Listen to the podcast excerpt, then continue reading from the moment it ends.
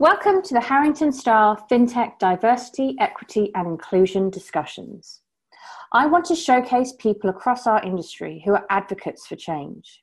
I love to celebrate the wins, but we know there is so much more to be done to ensure that change actually happens to build a truly inclusive industry.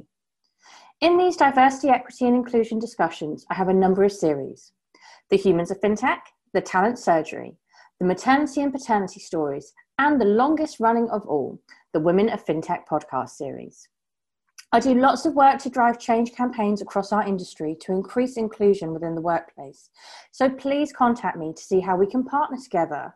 You can contact me through LinkedIn or on my email, nadia.edwards-d at harringtonstarr.com. In the meantime, enjoy the show.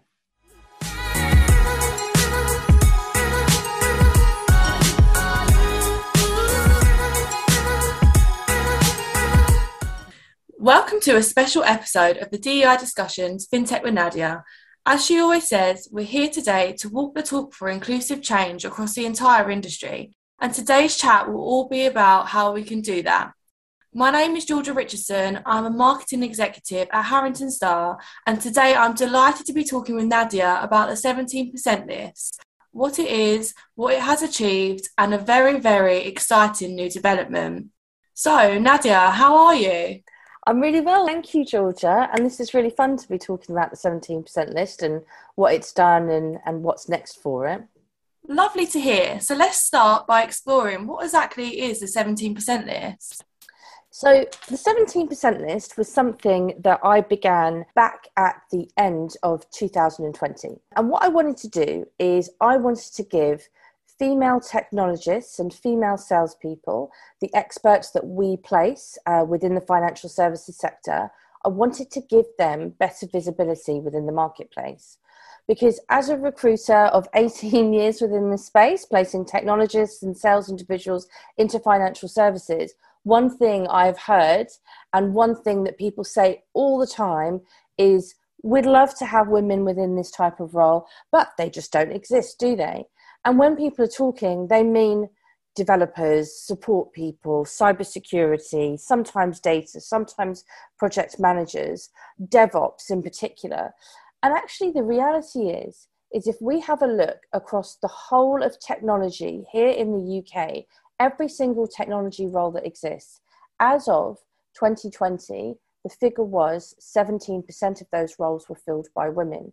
So I wanted to call it the 17% list because I wanted to sign up different companies across the financial services, technology, and fintech sectors who wanted to have better visibility of women, not when these companies were looking and not running at their timescales, but instead running at the timescales of the women when the women were looking. Because one thing that really stood out to me over all these years of recruiting for this industry is that if these are our statistics and you have 100 applicants to a job, on average, you're going to have 83 men apply and 17 women. Who will you see first? Who will you interview first? The timescales of it, the sheer probability makes it so difficult to address the gender imbalance. So, what I wanted to do was to rip apart the timescales, rip apart the fact that there is a physical number deficit, and elevate who's actually there right now in the marketplace or interested in joining our marketplace because obviously I want to be pushing that 17% forward and playing my tiny part to push that 17% forward and really address the gender imbalance. So that is what the 17% list began as and it's been really exciting. It really is a groundbreaking initiative and I just love the energy and the exceptional commitment you have to it where did this drive for the 17% list come from and why did you create it? So it was it's actually quite a personal story, um, which makes sense because everybody I talk to within financial technology and fintech, when they talk about a new product or uh, something new that they've created to challenge the status quo, is often from lived experience. And my lived experience of the early pandemic time was that I gave birth to a baby girl. At the time, I lived really close to the city. And if we all take our minds back to April 2020, the city was dead. No one was there. It was full lockdown.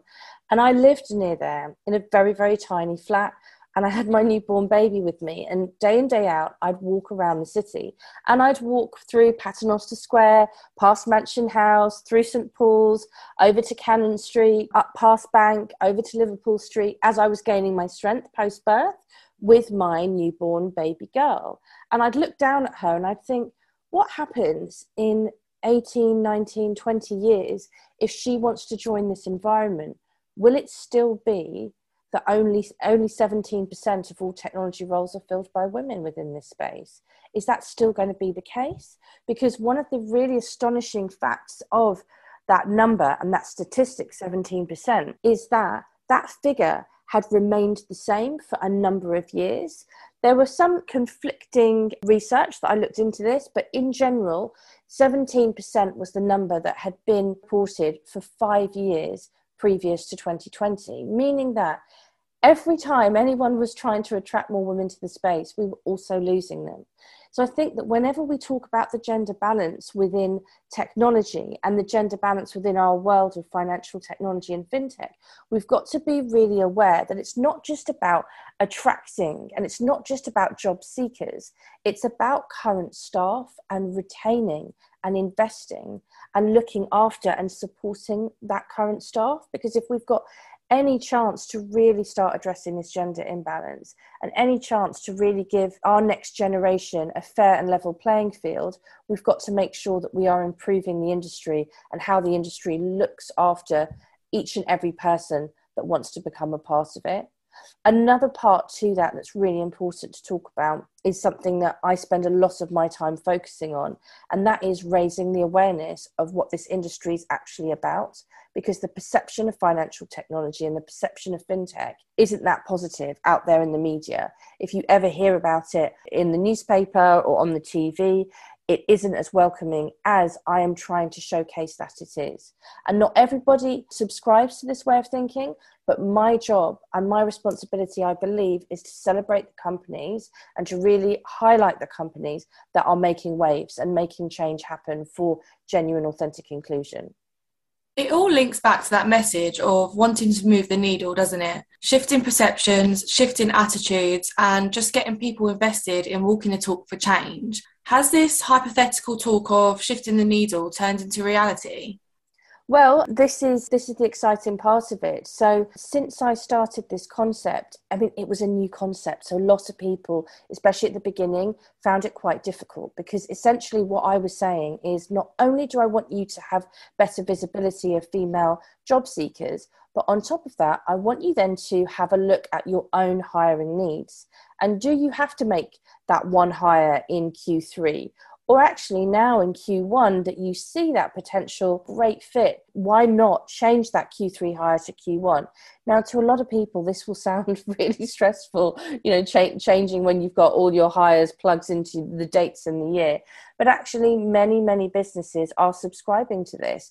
They are looking to change the way that they have always recruited because they want to change the results of that recruitment drive. And it has worked. Uh, over the course of 2021, my most recent statistic uh, update, I can say that we have placed over 100 female candidates off the back of this program. We have created over 150 vacancies off the back of this program vacancies that wouldn't have wouldn't have been there individuals that wouldn't have had placements if it wasn't for this program. And that to me is real tangible results that i feel super super passionate about sharing loud and proud because by changing the way we've always done something, we are starting to change the result. And it isn't just because of this program, but the real exciting thing that's now happening within the industry is that as of 2022, this year, when you look at the statistics, we are techwomen.co.uk, the Office of National Statistics, uh, techworld.com have all produced that as of 2022, in the UK, of all technology positions, now 19% of them are filled by women. So there is change, and we are slowly but mm. surely shifting that needle. A massive congratulations to you, to the team, and to every single person who signed up to this initiative. It's brilliant to hear. So the name is changing to the 19% list now. Yes, that is exactly what's happening. So we will be changing the name from the 17% list to the 19% list. And this was something that I thought about when I first first pulled together the campaign. I wanted to make it really visible when when change was happening. Everything to do with what I stand for. When I say walk the talk, let's actually implement tangible change. Let's stop being theoretical about things and instead be practical about things. This is why the name itself, I wanted to have it as the 17% list, the 19% list. I can't wait for the day that we actually don't even need the list because we're at 50 50 parity. And I think it's really, really important to note as well that the entirety of this list and what I'm trying to do is for people who identify as women. And it's really, really important that when we talk about this name change that we are constantly highlighting all the work that we're doing to drive this change. And that work is multifaceted. It's not just me as one person. It's our entire team at harrington starr we have completely shifted the way that we look at candidate attraction and how we go out there and identify job seekers. We have so many different campaigns that allow us to reach the people that were previously not reached by the recruitment industry to attract them to the financial services technology industry and the fintech industry. We have multi- multiple marketing campaigns that allow us to reach people who never would have previously considered this space as a space for them. We're doing so much to go out to university students. Uh, we're supporting businesses that go out to schools. We're doing so many things for next generation, but also we are working so, so hard with each and every one of the people that have signed up to this list. So we now have over 150 clients signed up to what is now called the 19% list, who are working so closely with us to ensure that they are improving their workplaces. They are building better policies. They are working with their staff to ensure that those policies are in place, but practices in place. Good practice that happens day in, day out to ensure that psychological safety is within businesses, support for individuals is where it should be, really, really clear and constant communication and collaboration to ensure that people are being reactive but proactive to the needs of their individuals within their teams these are the foundations of how we retain people. We retain them by investing in them and looking after their unique needs and being awakened to their unique needs. So, for me, it's not only just about Harrington Starr changing the name to the 19% list because there has been a shift. It's about celebrating everybody that is involved in that shift. And of course, the women themselves, the women who never would have considered this industry, who are now, because they've become aware of of what this industry is trying to do who are now thinking about joining it because of the people who want to stay within the industry because their businesses are looking after them better. There's so much to celebrate here, and this is why we wanted to do this podcast, right? Definitely. And I know that we can't wait to officially roll out this new chapter. I have no doubts it will continue to reach exceptional heights, but I'd love to know what your vision is for the 19% list. So, what's next? So, I believe that we can only celebrate so much because 19% let us let's all be honest is still a pretty dismal figure. It is great to pass everybody on the back that we that there has been a shift of 2% but we're still talking about dismal figures and we've got to be really honest with ourselves about that. This is nowhere near the reflection of society and we've got a long way to go and we need to support each other day in day out to make that long yards that need to happen.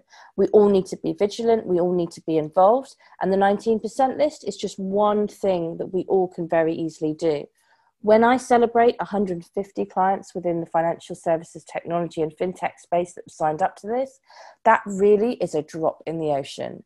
This should be that we have 1,500 clients by now who are subscribed to this 19% list. It should be that we are growing day in, day out and absolutely inundated with people wanting to do something about the females that we are giving better visibility to. It should be that every single woman that works with us has a number of opportunities across the fintech space because companies are putting their money where their mouth is when it comes to addressing the gender imbalance within their teams. It should be that people are actually looking at their hiring plans and structures for the year and saying, well, actually, if DE and I is as important as we say it is, then we should feel okay to depart from our structure that we've got in place to allow for the change in the result. I know that I am I'm being quite flippant with that because I know that that is a huge huge thing for companies to do. But I think it's really important that we weigh up the change of action to get the change of result that we want and, and how important that is for, for the business, for the team, for the industry, for society. This isn't just about the workplace. I always say that. I think it's a much, much bigger thing that we're trying to drive change for here. So, as you can probably hear in my voice, I am nowhere near stopping on this. And I'm really excited to see how much farther we can push this if we all work together moving forward. It's been a pleasure speaking with you, Nads, and we can't wait to see what direction the 19% list takes this year. If anyone listening would like to learn more or become part of this groundbreaking initiative, you can reach out to Nadia or the team either on LinkedIn or by email. I'll make sure to link all the contact details in the caption. Thank you so much for listening to this DEI discussion special, and we'll speak with you all again shortly. Thank you.